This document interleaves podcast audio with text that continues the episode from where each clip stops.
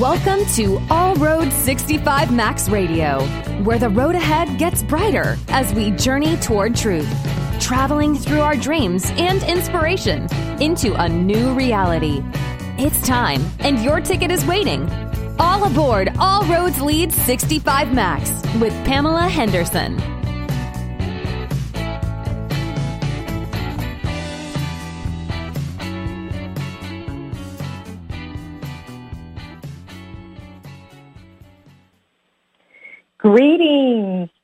Thank you for joining me on BBS Radio, All Road 65 Max.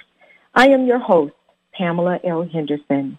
My focus is my mission statement to help create a quality of life through social growth, inspiring Jews to become leaders by establishing partnerships with corporations, nonprofits, donors, sponsors, volunteers, the community, and abroad. Join me every other Tuesday at noon on BBS Radio, All Road 65 Max. My special guest today is Mr. Vincent Tolman, who was born Hi, in hi. Arlington, Texas, Texas. I'm sorry, and has since traveled around the world, living in both Cambodia and Thailand. He loves animals, meditating, and spending time in nature. His greatest priority is his relationship with his creator, his family, and the people he meets. He is currently living in Nevada with his wife and their two children. At last, thank you for this interview, Mr. Tolman, and welcome to the show. Hey, thank you so much, Pamela. Thank you for having me on. Yes, sir. So how are you doing? I'm doing great. Doing you know, it's a beautiful sunny day, and, and here here in Las Vegas today, it's beautiful today. So I'm having a great day. What is How the weather you? like right now? I'm good. I am good. Actually, it's really cold out here in California, but Yeah, we're- uh, the we're sun cold. is out. hmm Awesome. The sun's always great. You know, it's a little little chilly here for Vegas, but chilly for us is in the 50s. That's not chilly for the rest of America. I know. Yeah, that is true. I've been to Vegas many, many times, and I've been when it was like so cold when I was in the um, casino, and when I came out, I could just literally just start smoking a fake cigarette. it was that cold, and we Oh, had yeah. I had to run back in the casino because it was just that cold. So yeah, that's one thing that I uh, noticed about Vegas. When it's cold, it's cold, but when it's hot, it's hot. It's yeah, out of the It fire into the freezer. Absolutely. And so where I live right now is in uh, Antioch, California, a little city here right out of Concord, um, California. And we have similar weather as Vegas. So when it's cold here, it is cold. And when it's hot, it is hot. So Yeah. yes, but thank you for joining me. We are going to get right into it. I have a lot of questions. Awesome. But I'm going to ask you this main question because after reading about you and I mean, you're a very inspiring individual. So I'm going to ask you, what do you love about life now? What I love about life uh, so much now is how much power we have with our choices. Uh, I, I didn't really realize that before I, I had my experience of crossing over, but but Mhm. we do. We have so much ability to build and create here with our choices, and and really that's one of the reasons we're here. It's it's the primary reason is to ha- learn to be able to create, learn to make those choices that build things, create things, um, and be a creator. Absolutely. I totally agree. So you have a book. I do. And yes, you do. but before we get into the book, and I know in some of the, in some of my questions, it may ask you again, and that is what I do. But about this book, what inspired you to write your book? And there is a book that describes your experience in detail, The Light After Death, which is available on Amazon, Kindle, and soon on Audible. Tell us about that. So, so this this book, uh, I've been sharing this experience verbally for about 15 years, and and finally, it's gotten to a point where um, I had to, you know, start documenting it for people, and I was sending short versions out to a bunch of uh, different people who requested it. Finally, after so many people asking me to write a book, I finally kind of caved in and, and wrote the book with with a, a good friend. Together, we wrote it and and got it all put together. So, and in fact, uh, a new demand is a lot of people want a follow up book. So we're working on a follow up to the first one too right now. Wow, that's interesting. And, and about your book, which about dying, we've all heard about near death experiences, but yours was a little different than most. Paramedics yeah. declared you dead and put you in a body bag. How did you die? And how did they find you? Yeah, so it's uh, it's one of these miracle stories, and and I do call it a miracle because it is a miracle. Um, I I ended up uh, taking a, a bad supplement that I had bought on the internet.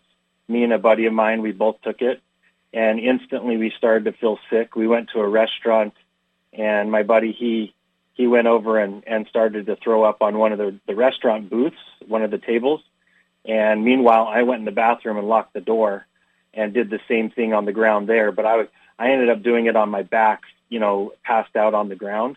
So I ended up aspirating while my buddy, he got hauled away in an ambulance and he was fine. They were able to get his stomach pumped and taken care of, but nobody saw us coming together into that restaurant. So I laid there dead for about a, anywhere between 45 minutes to an hour before I was discovered. Then when they did discover me, they, they got an ambulance there and pronounced me dead put me in a body bag, and here's the miracle of it.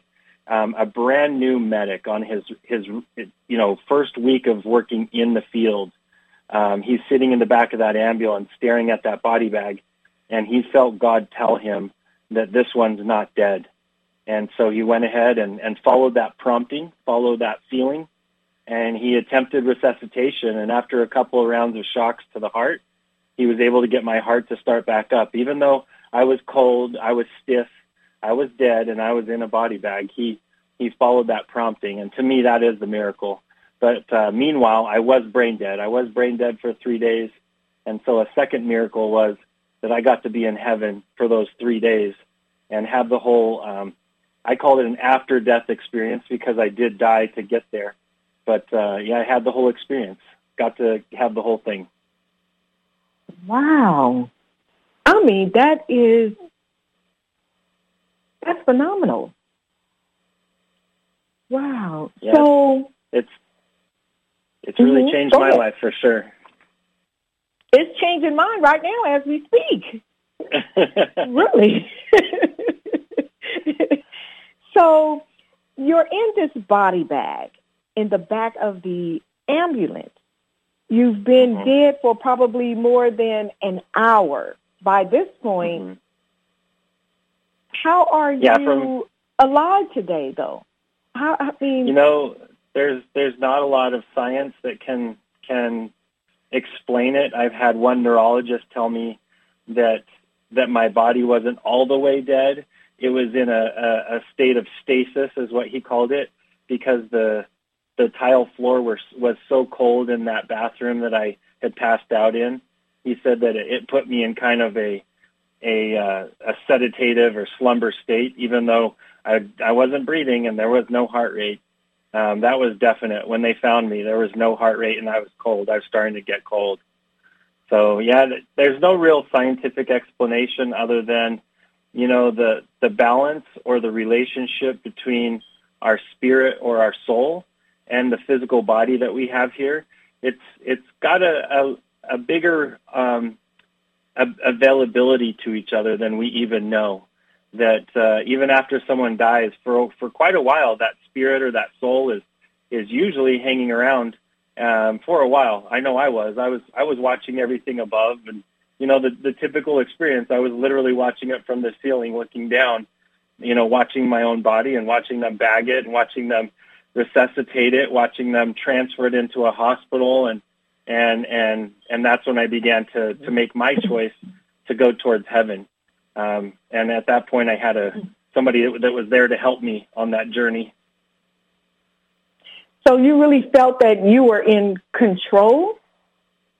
Oh, 100%. Yeah, as soon as, as soon as I met my what I call my guide, uh, a gentleman that was there to help guide me, once I met him, he made it very clear that at any point, if I wanted to go back to my body, I could.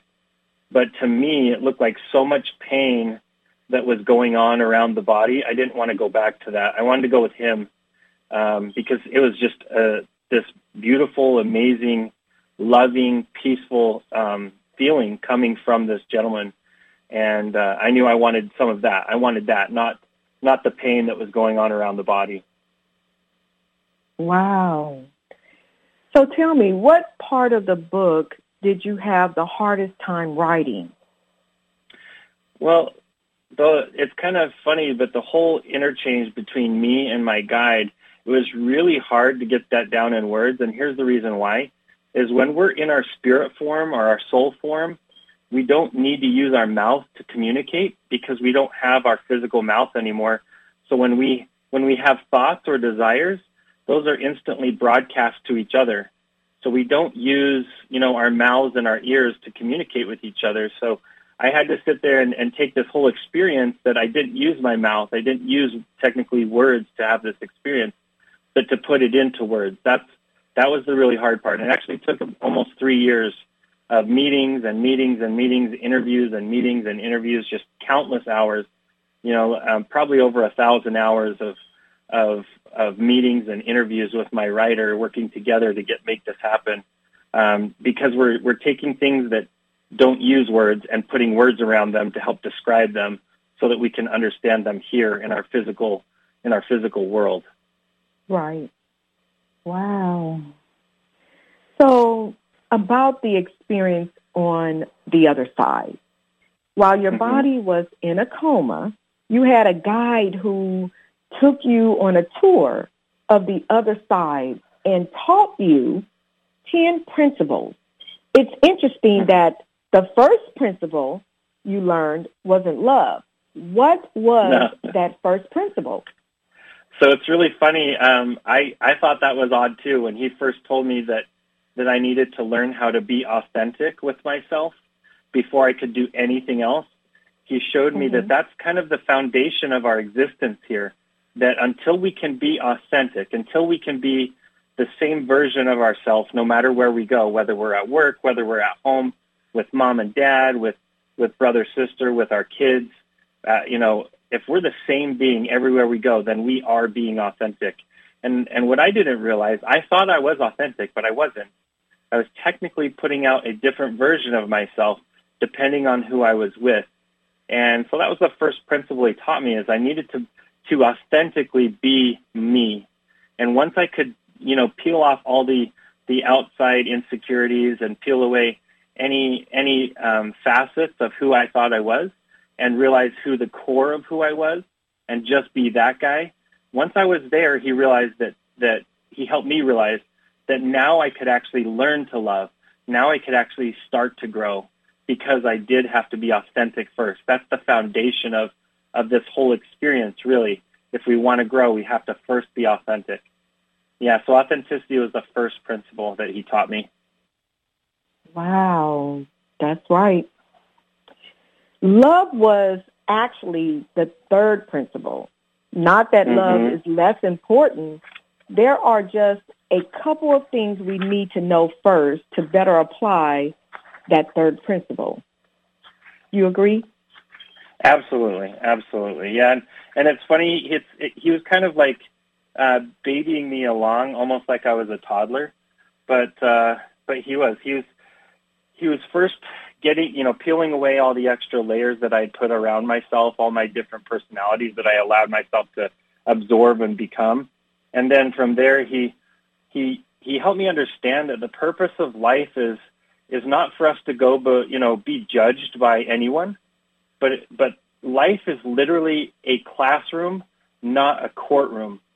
we're here so that we can learn and we can grow and we can, you know, cultivate that power of creation using our, our choices to create our lives and, and literally creating our own universes in the way that we make our choices every day. So that was the second principle is, is just understanding that life is, is, has purpose and that purpose is for us to learn, not to be judged, but to learn. Mm-hmm. There's no, there's no garbage can for any of our souls that uh, what we do here is going to elevate or escalate what we get next in our next stage of life, but it's it's only to facilitate our growth, not to cast any of us away. And so, yeah, the, the second principle is is to understand the purpose of life that we are in that classroom, not that courtroom, and and then from there, once I understood that, then I could begin to love, because so many people in this life they have a hard time with their own self judgments with their own self-worthiness, with um, what they think the world values them as. And, and once you understand the purpose of life, that we're not here to be judged, we shouldn't judge ourselves, that we're here to learn. And as long as we're learning from our mistakes, then, then those mistakes are good things as long as we're learning from them. And, and that, again, we're not in that courtroom. We're in a beautiful, amazing classroom. And that's where we exist. And then, you know, wow. from there, then, then mm-hmm. you can mm-hmm. begin to love and you can begin to love everyone, but starting with yourself.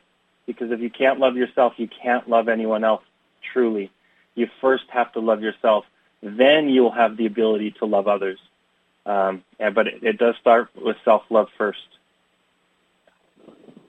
I totally agree. And sometimes people take that when a person is really confident about loving themselves and judgment does come into play. They feel that you are overconfident or you think you all that or anything. You know, some of those issues when not really understanding that, uh, you know, like me, I, I, call, I am a sapphire. I am one of God's jewels. I believe that. I walk it. I talk it. And that's how I feel. And in my program, through my foundation, that is what I teach others. I let my girls know that self-love comes first. And mm-hmm. pick a jewel. Just pick a jewel. You could be a diamond, sapphire, whatever. But let that shine. And forget what others think, but just to keep moving. And, and, and love yourself and be confident. That is very, very important. And I know you touched bases a little bit, but I'm, I still want to talk about being authentic such as Absolutely. when you, yeah, such as when you are not authentic. You are not being honest with yourself, which means you aren't fully loving yourself, which means you can't truly love anyone else. Can you just elaborate more on that? Because you went through that experience to overcome a phenomenal situation. Yes. Yeah, so I, I, I was raised in a really uh, um, very abusive home, uh, physically abusive and, and emotionally abusive. And being raised in that, um, I did have a very inauthentic personality, uh, and that was a survival mechanism for me. I learned that I would put on the personality that I needed to put on to make whoever I was with happy, no matter who that was, whether they were a friend or a foe, it didn't matter. I was putting on a version of myself to make them happy. And and so as I was going through this experience, I didn't realize that I had so many different different different versions of myself that I was putting out to the world. And and what was really weird is there were certain versions that I liked and and I thought that I loved, but I didn't truly love because if I loved myself truly, why would I need to have all these different versions of myself? I wouldn't need to. And that was one of the first things that, that I learned in that authenticity is that when I am being authentic, I am the core of who I am, and I am the same being no matter where I go and who I speak with. That is the place that I can start to love myself. And and just like when you're on the airplane and and they they drop the oxygen mask, first you have to put that oxygen mask on yourself before you can go out and put the oxygen on anyone else. That's why that authenticity being authentic about loving yourself and, and truly caring about who you, you're the core of who you are, that gives you the ability to move forward and start putting the oxygen masks on others. Then it gives you that ability to love others, whether it's your children, whether it's your spouse, whether it's a, a boyfriend or a girlfriend, uh, a significant other. That that can be done first only if you love yourself authentically, truly to the core, peeling away all those personalities that we allow ourselves to have. And and one easy little exercise I learned was to look in the mirror and to say statements to yourself, looking in your own eyes, until it's not uncomfortable, until it feels beautifully comfortable and feels authentic. And once you're there, now you know you can start loving yourself and caring about yourself that will facilitate your ability to grow and love others and care for others. Absolutely. Totally agree. What was the most surprising thing to you about being dead? Well, uh, for me, I had no idea how big and how vast life is. I had no idea. I thought that, you know, I, I'm a very scientifically minded person, always have been my whole life, and I still still uh, dwell in that realm a bit. But I'll tell you, when I was there, I, I got to catch a glimmer or or get a a vision of what all of life really is in the universe. And there's so many different life forms in the universe, more than more than all the imaginations could ever think of. There's so much life across this vast universe. But one of the reasons why what goes on here is so important is because here on Earth is the gathering. It's the the melting pot of all the forms of creation across all the universe. They're put together here on this planet um, so that we can learn the power of creation when combined, combining all those different forces, all those different DNAs from all over the, the universe. But that was the biggest thing for me is, is I just really didn't grasp how large life is outside of just our planet. There's so much life and so much um, space out there that we have no capability of even understanding because we're so kind of locked into our own uh, spinning rock uh, called the Earth, you know? right, right. That is true. That is true. I mean, your story to me is still amazing. I mean, when I read about you and reading, you know, your book a little bit, and I can't wait to really get off into it. I was totally amazed. I mean, you are like someone whom I mean, it's really special for me because you had have given me this opportunity to discuss this experience with you. And I've never have spoken to anyone whom have had this type of death experience and is able to share that with us as well. So I'm going to be a little overwhelmed right now because it's so exciting, you know, to me, and it's a phenomenal. Um, it's just phenomenal. That's all I'm going to say. It is. But moving right along, what can people learn from your experience that can help them in their lives? Well, the the number one thing that I like to help people understand is that they are a divine form of life that that God succinctly made and created, and that none of us are accidents. Not a single one of us are accidents. Even if we were a quote unquote accident with our physical parents, with our biological parents, we are not an accident to be alive today. And and that God the Creator loves every hair on our head, loves every atom of our within ourselves. Um, God loves every little bit of us the way that we are right now, not the way that God wants us to be or that we want to be, but exactly how we are right now. And and that's that to me is a very powerful aspect of what I learned in my experience because there's so much out there teaching you the opposite. There's so much out there teaching you that you're not valuable that you are only the job that you have or the religion that you carry or, or, or embrace or the the culture that you are or the country that you are. But you know what? Your value is not there. Your your value goes beyond this world, and you are extremely, extremely valuable. And and God described to me the what we all are, our divine masterworks.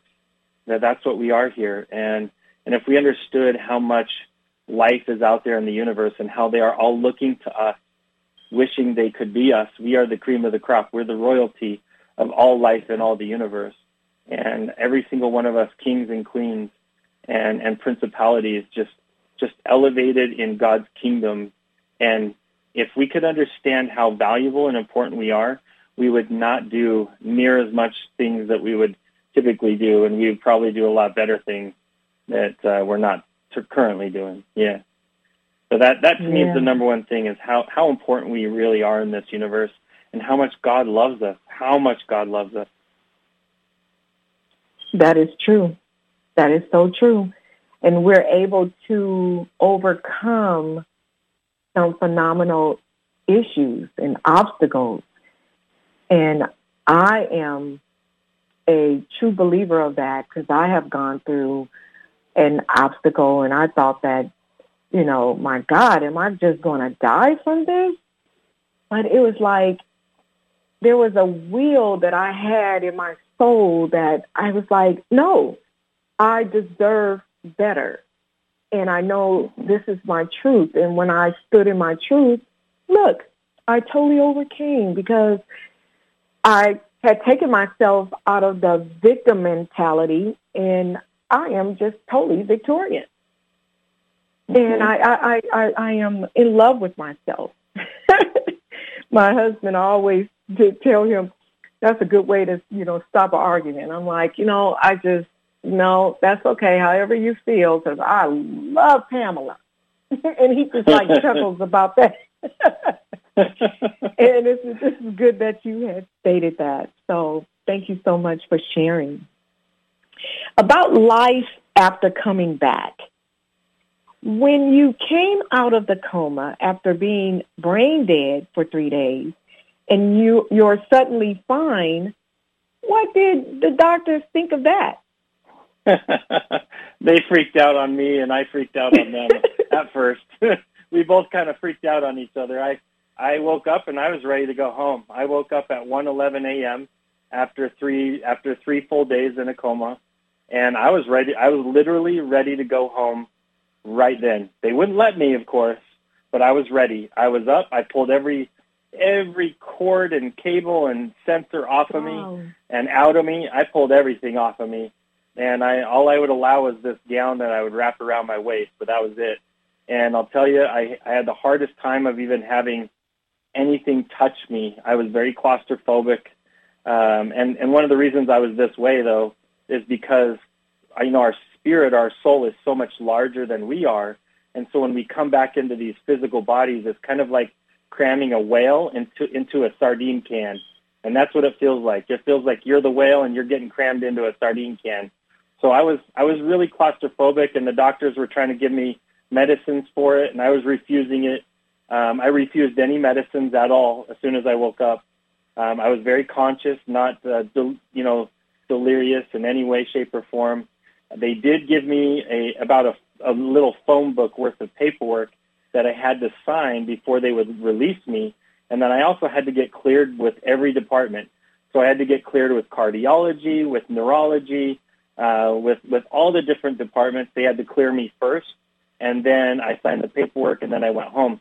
But I wasn't able to leave until about about seven seven thirty in the morning, uh, even though I woke up at one eleven. So those hours in between, they were doing all these tests on me and scans and checks and asking me if I knew my name and what year I graduated and what year it was. so you know, it, it felt really weird that they were. I, I, to me, it felt like um, I had left with my friend to go to that restaurant, and then I woke up in the hospital. That to me at that time, that's what I remembered. And it was only the a, a day later when my sister, uh, she she kind of helped trigger my memory of what happened um, when she asked me if I had a near death experience, and and that's when you know it was a whole whole other section of the book there to explain that part. But yeah, that's that's essentially you know, me and the doctors, we we kind of had it out for about six hours while. Uh, well, you while, have to. You know, they made. Mm-hmm. Go ahead. I'm sorry. No worries. Yeah, so they were making me sign all this paperwork and making me, you know, prove to them that I wasn't, I wasn't, you know, brain dead. They they kept telling me that I, number one, I was a miracle boy. That's what they kept calling me. They kept uh, saying, "Oh, you're my miracle boy," and and then um, after we talk and such, they'd say, well, we really believe that you're going to go back under into a coma state. That once in a while, when you know coma patients will come out for a day or two, and then they go back in deeper than they were before. So they kept thinking I was going to go back, but I didn't. I, you know, all these years later, it's been been almost 20 years. It'll be 20 years in January since my death, and wow. I, I haven't gone back in a coma yet. Not yet. I mean, I'm I'm gonna have to touch bases on this a little bit. So here you are, you then took this pill. Was it a red pill or a blue pill? It was purple. No, just kidding. no, it, it was actually a liquid. It was a liquid. So this was a liquid supplement, and uh, me and my buddy were actually taking it for quite a while, for about six months. And it was so popular that all the local stores at the mall and the vitamin shops were all sold out. So we bought some from Thailand. We found it online, and we thought it was the same stuff we were getting in the United States.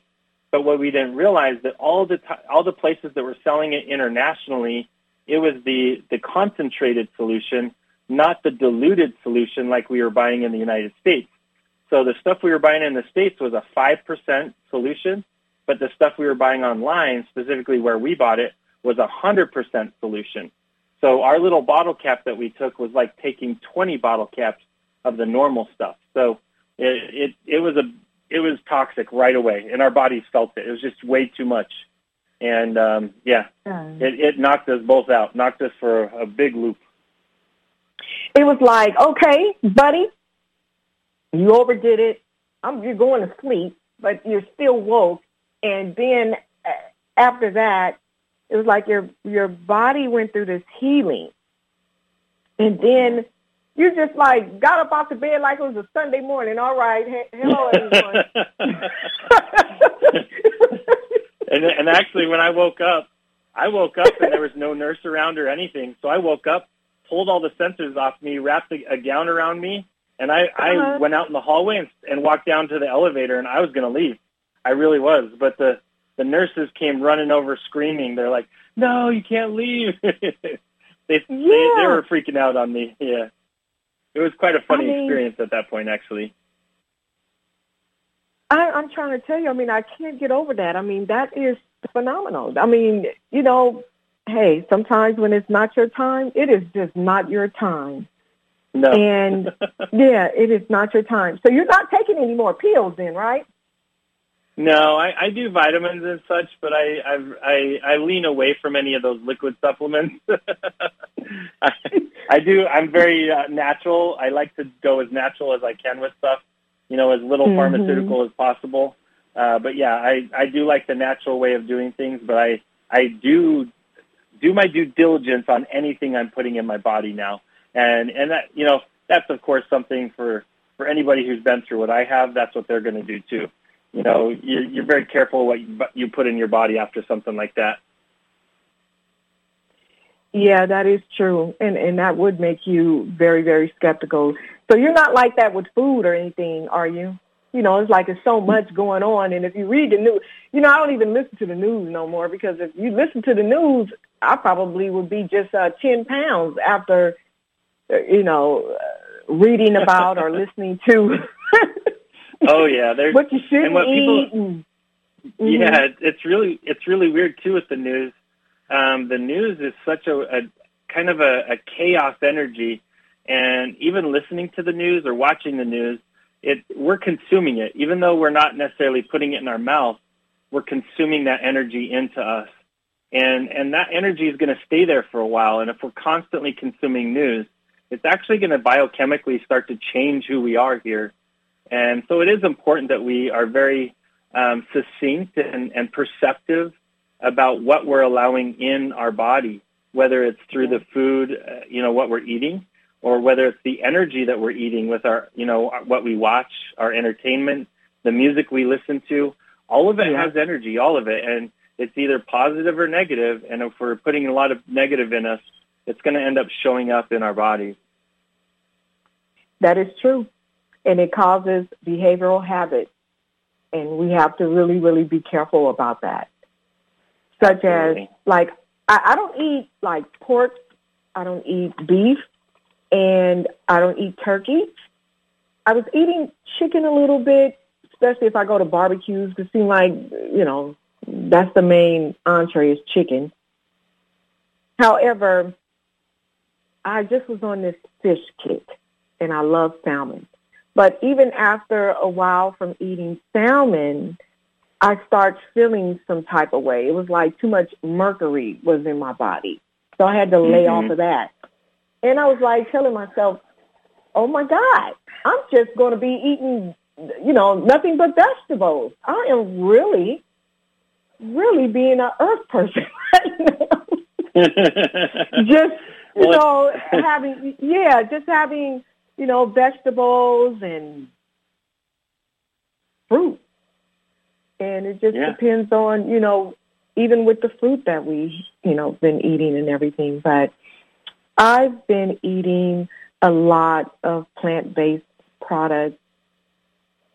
So it's really been better for me, better on my stomach and everything. And I hear um, even my husband when he talks about eating turkey and he, you know, states about how his stomach feels and everything. I'm like, those are all the hormones that's in, you know, those animals that, you know, people trying to double up to make extra turkey meat and everything. And we do. We have to really be conscious of our eating habits and what we are putting into our bodies. And and everything. So that is so true. My next yeah, question I, to you. Mm-hmm, go ahead. I was just gonna I was gonna chime in on that too, real quick. That you know it's really funny. Um, for years after my experience, I was you know eating my normal diet of American diet, and mm-hmm. all of a mm-hmm. sudden all these problems started to show up. And so I went back to the diet I was shown when I had my experience, and, you know, as a lot of Christians believe that one day there'll be so much peace on the earth that the lamb will lay down with the lion. And somehow in our brains we think we're going to be over with our barbecue units over in the corner with the other lambs, grilling them up on the on the barbecue or something. But but no, when when the lamb is laying down with the lion, we ourselves are going to be putting down the animal flesh and not partaking anymore. But the Absolutely. fruit flesh, the vegetable mm-hmm. flesh, will will taste better to us than the animal flesh. And and so since I started living that way, um, mm-hmm. I I completely feel different. And I can tell you, like my my joints, my body, it feels. Uh, you know, I'm I'm not a skinny guy. I'm a big guy, so I got to make sure that I I really don't partake any of those those animal fleshes because it right. does keep me in a state that I'm not aching, I'm not hurting, not the way that I I had been, you know, years past when I was you know, big in the barbecue and the sushi and everything. right. I do agree. I, it's the same here. I feel so much better, and I'm still playing at my age kickball, volleyball, everything, and I and I love it. you know, it keeps me totally awesome. youthful. it does. The girls love it too. I mean, they like Pamela. They don't believe how old I am. So, yeah, but I, I do I do um, agree with you on that. Did you remember any everything about your experience as soon as you woke up from your coma? No. So what happened was, as soon as I woke up, um, it was all black. It was all blank to me. I couldn't remember any. I I remembered leaving my friend's house in the car to go to the restaurant, but I didn't remember getting there or dying there. I didn't remember any of that. I didn't remember the experience until the day after I came back. I went out to dinner. My my sister took me out to dinner, and she she cornered me at dinner and said she she said Vinny, you know I go by Vinny. She's like Vinny, did you know that you died? You know that you died, right? And I said, yeah, I know I, that I died. And and she goes, well, did you have a, a near death experience? Did you see anything? Did you go towards the light? Did you did anything happen to you? And what the weirdest thing to me is my mouth went to form the words no, but as I tried to say no, what started to come out of me was this whole experience. The whole experience came out of me, and and as it did, it just landed right into my consciousness as if it was already there. And and then I remembered, and it was a true remembering. But what's so weird about this is what came back to me in that that night inside that restaurant with my sister is it stayed with me very vivid and very distinct and unchanging. It doesn't change with, with time, which is so weird because experiences that we have here in our physical world, they tend to change and mutate with time depending on how we're living and who, you know, how we're existing here. But this experience hasn't changed at all. And it's, it's really uh, neat because I can go back and get perfect recall with any part of it, any part of it. From the very beginning, how I got to heaven, the 10 principles I learned to get there, some things I saw about our future um, on the earth, and just some beautiful, beautiful things. It's just perfect recall, and it's and it's been consistently there. It's never um, faded in any way. So, so to me, it's unlike any memory I've ever had in my life, because you know I've had some some close calls with death before this. Um, you know, I was I was hit by a car once when I was a kid, rollerblading, you know, skating down mm-hmm. the street and and got hit up with on a bicycle too once. And it's it's you know I've had some brushes with death, but those memories completely have faded in my life. But not this. This is very succinct and and very uh, distinct and specific, and hasn't faded at all for me. So I would I would call it perfect recall because I I can recall it exactly how it happened, and and nothing has changed. And it's funny I've been verbally sharing this experience for for almost 20 years now, and people that heard it 20 years ago, um, they'll come and hear the you know a current current event where I'm I'm speaking at, and they say, well, that's amazing, and that's the same experience you described 20 years ago, and, and I know I go I know because it, it hasn't changed for me. It's the exact same experience, you know. So yeah, mm-hmm. at first I didn't remember. It did take kind of an activation of my sister asking me, "Hey, did you have an experience? And my reaction of wanting to say no is what brought it out of me. Yeah. And so you have stated, you know, what did you see?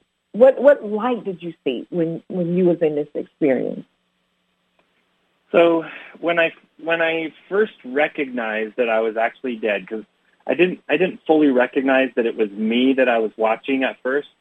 Um, mm-hmm. As soon as I realized that you know that dead body I'd been hanging around for about an hour was actually my dead body, uh, right. once I realized that, I started to feel like this real darkness come over me, like a fear, and I, I actually heard my own the voice of my own mind say, "You idiot! How could you not know you're dead?" And this has been you you've been watching for a whole hour, you know. Um, and I felt that very strongly, and I felt as if almost darkness started to overtake me and and as it started to overtake me, this warmth started on the on the center of my back, and it started to spread over me from behind me, and it was so warm and, and loving and encompassing me. I had to turn yeah. to see where this warmth was coming from, and it was coming from this gentleman. That uh, here was this gentleman all dressed in white. He was wearing a white suit, white trousers, white shoes, but he had like a white stole um, with a little bit of color in it, um, over his shoulders, like kind of like a robe thing. And um, this gentleman sitting there looking at me. He's got long white hair, long white beard, and he's got this pink skin that really glistens. And and he himself was eluding or exuding light at me, like he literally mm-hmm. was glowing himself. And the light that was coming off of him was making me feel um, a feeling I'd never felt in this world here, a feeling of truly unconditional love that wow. no matter what I had ever done or no matter what I was going to ever do, that I was divinely loved for who I was right then, right there. And it was such a beautiful thing. And, and right off the bat, I asked him, I, I said, are you God? And he kind of chuckled a little bit and he's like, no, I'm not God. You know, son, I'm not, I'm not God. And so my follow-up question was, well, then you must be, you know, are you Jesus? And, and he said, no, I'm not Jesus either. He said, I'm, I'm here to be your guide. I'm here to be your escort, to help you go where you want to go, um, if I if you want to go back to where your body is, and he pointed down to where my body was. If you want to go back there, you, Allah can help you get back there. Or if you want, you can come with me, and I'll show you what's next in life. And and the way he showed me life is life is not this like line from point A to point B. It's like a cycle, you know, um, constantly growing and elevating and raising. So I I instantly knew I wanted to go with him because just that feeling that he he gave me, that love that he showed me was greater than anything I'd ever experienced in this world. And and I knew I wanted more of that. So I went with him. And he helped me, you know, discover more of that not just coming from him, but coming from from the universe and from God and and and from myself that I could actually I could obtain and feel that that light that that love that I was feeling from him I could obtain it myself and so he he you know went on a journey with me and and yeah. taught me how I I can you know connect to to to God connect to the creator and how to heal myself energetically and and and with love and and how to grow. So that's what I did. I loved it. Thank you. Thank you for sharing. That's beautiful. This happened 20 years ago. Why mm-hmm. is now the time you've decided to finally share your story with the world? Yeah, I, you know, for for five years, I only shared it with really close family and friends. Um, so, you know, th- this happened in 2003. It was January 18th of 2003. And so up until about 2007, 2008, I only shared it with very, very close friends. Um, and I shared it with a few small church groups at that point. And the, the church groups really loved it. They kind of latched onto the story and, and, and word spread that I, w- I was willing to share it. And so God kind of nudged me out into the public with my story. And I started sharing it with different church groups. It didn't matter the religion. I was, t- you know, teaching it or sharing it with a bunch of Christian church groups, um, you know, Baptist, Methodist, Mormons. Um, I was sharing it with a, a, a, a Buddhist group once. So I was I was sharing it with a lot of different communities, and I, I got to a point that every time I got done sharing it with a group, I would have a large number of people approach me and say, where can I get your book? And and I'm like, oh, I don't have a book. And they would and they would kind of scratch their head and say, well, why aren't you putting this in a book? And and after so many years of that, after 10 years of that, I personally finally decided, you know what? God keeps sending me this message that I need to put this experience in a book. I better do it. And and this just overwhelming peace came over me, and I knew that that was the right thing to do is to start putting it in a book. So for for about five years, I worked on it myself, and and that that got me all the way to about 2017, 2018, working on it on myself, and and I was having the hardest time put into words this nonverbal experience, this experience that goes beyond words, and that's when I realized I had to get a very good writer to come help me, and I just so happened to have an amazing friend um, who is teaching writing, and one of his best writers um, is was also a friend, so.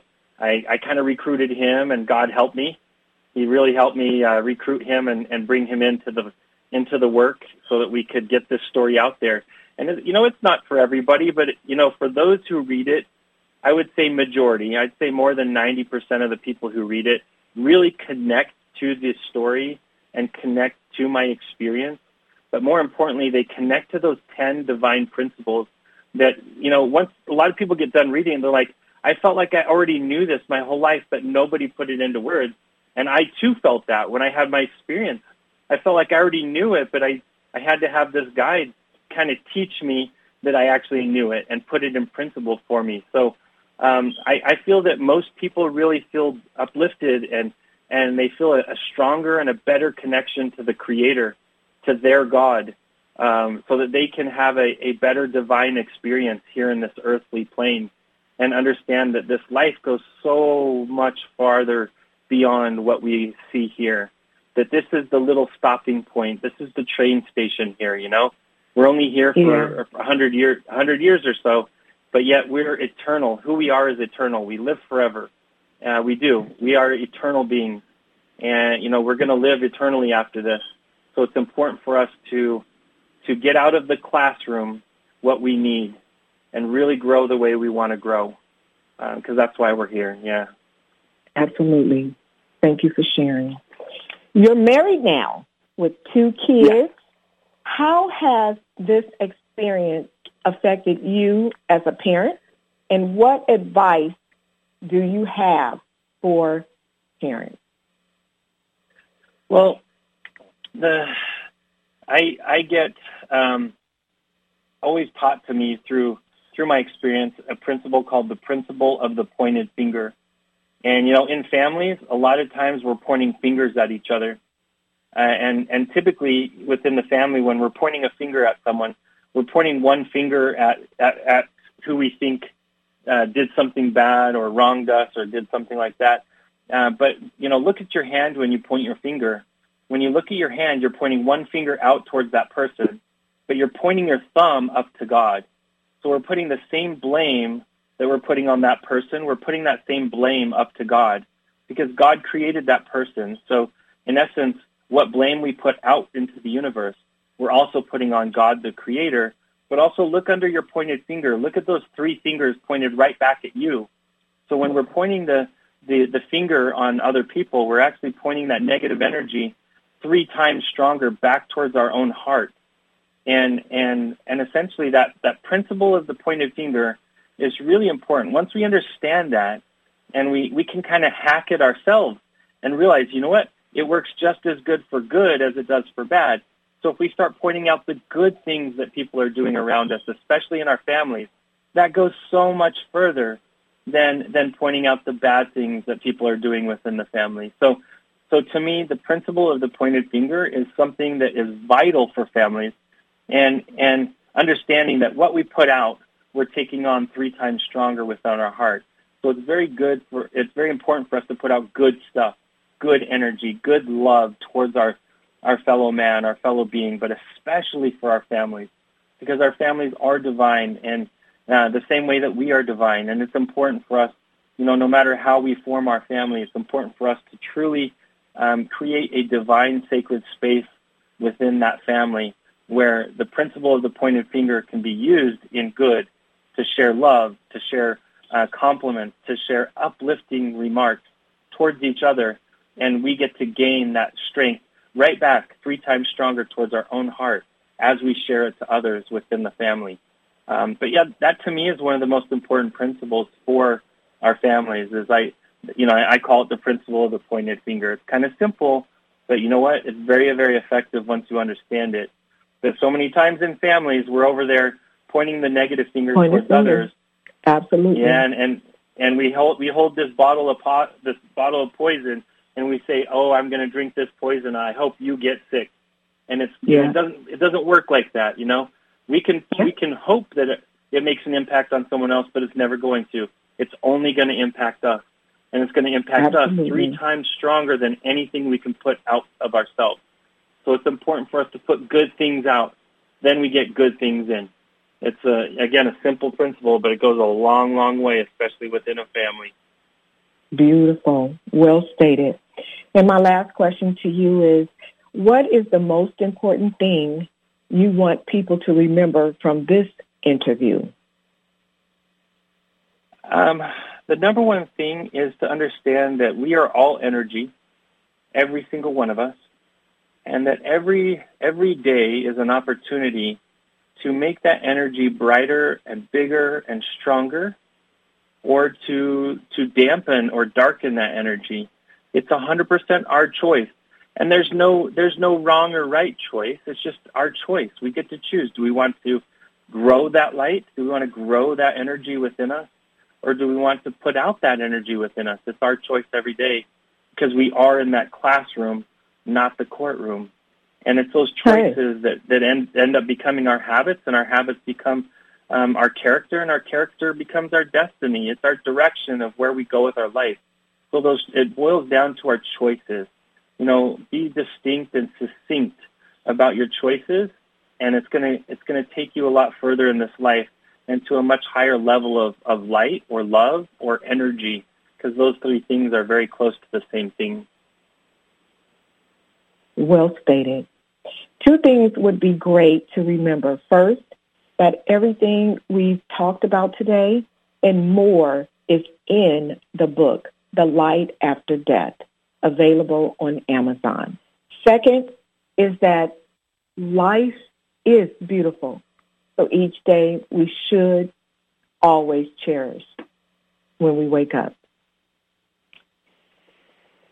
Yeah, Mr. absolutely. Tolman, and thank you so much today, Pamela. I really appreciate this opportunity to, to chat with you. You're such an amazing person. I, I love your thank energy. You. It's such a, a great energy. Thank you so much. Well, Mr. Tolman, is there anything else you would like to share about what's next before we go and how someone can Absolutely. contact you? Well, I'll I'll tell you, um, there's some really neat things ahead of us for for planet Earth. There's some big growing pains. They're going to be kind of hard, but as long as we know that as we get through it, there's some really beautiful things ahead of us. So you know, don't listen to the news. Don't listen to doom and gloom. There's beautiful things ahead for us. And and I, I beseech you, if this if this experience or story connects to you, go go seek it out. It is on Amazon. It's also on Audible now. It did just come out on Audible. And I happen to be the reader, so sorry about the voice on there. That's me reading it, but but hey, uh, I could be the only one reading my story, so I did That's read right. it on the on the Audible too. that is beautiful, absolutely. Mr. Tolman, it has been a pleasure having you on my show, and I do look forward to chatting further in the future. And thank you again, and good luck on your endeavors. Well, listeners, I have reached my destination. I am a award-winning author of the new book, A Journey of a Sapphire. I hope to inspire others who are on their journey towards success to never give up on your dreams and how to recognize behavioral problems. You can purchase my book by visiting journeyofaSapphire.com. I am also available on Amazon.com and Kindle Fire. And as always, I leave you with this quote and do have a wonderful, blessed day. She's the kind of queen that knows her crown isn't on her head, but in her soul. Adrian Michael. Cheers, everyone. Have a beautiful, wonderful day. Bye. Thank you for listening to All Roads 65 Max Radio with Pamela Henderson. Join us every other week on Tuesdays, 11 a.m. Pacific Time, 2 p.m. Eastern Time on BBS Radio Station 1. And please visit allroads65max.org and become a volunteer or sponsor and be the change you want to see in this world. With your help, we can make a difference in our society and uplift those who so desperately need our help. Thank you for tuning in.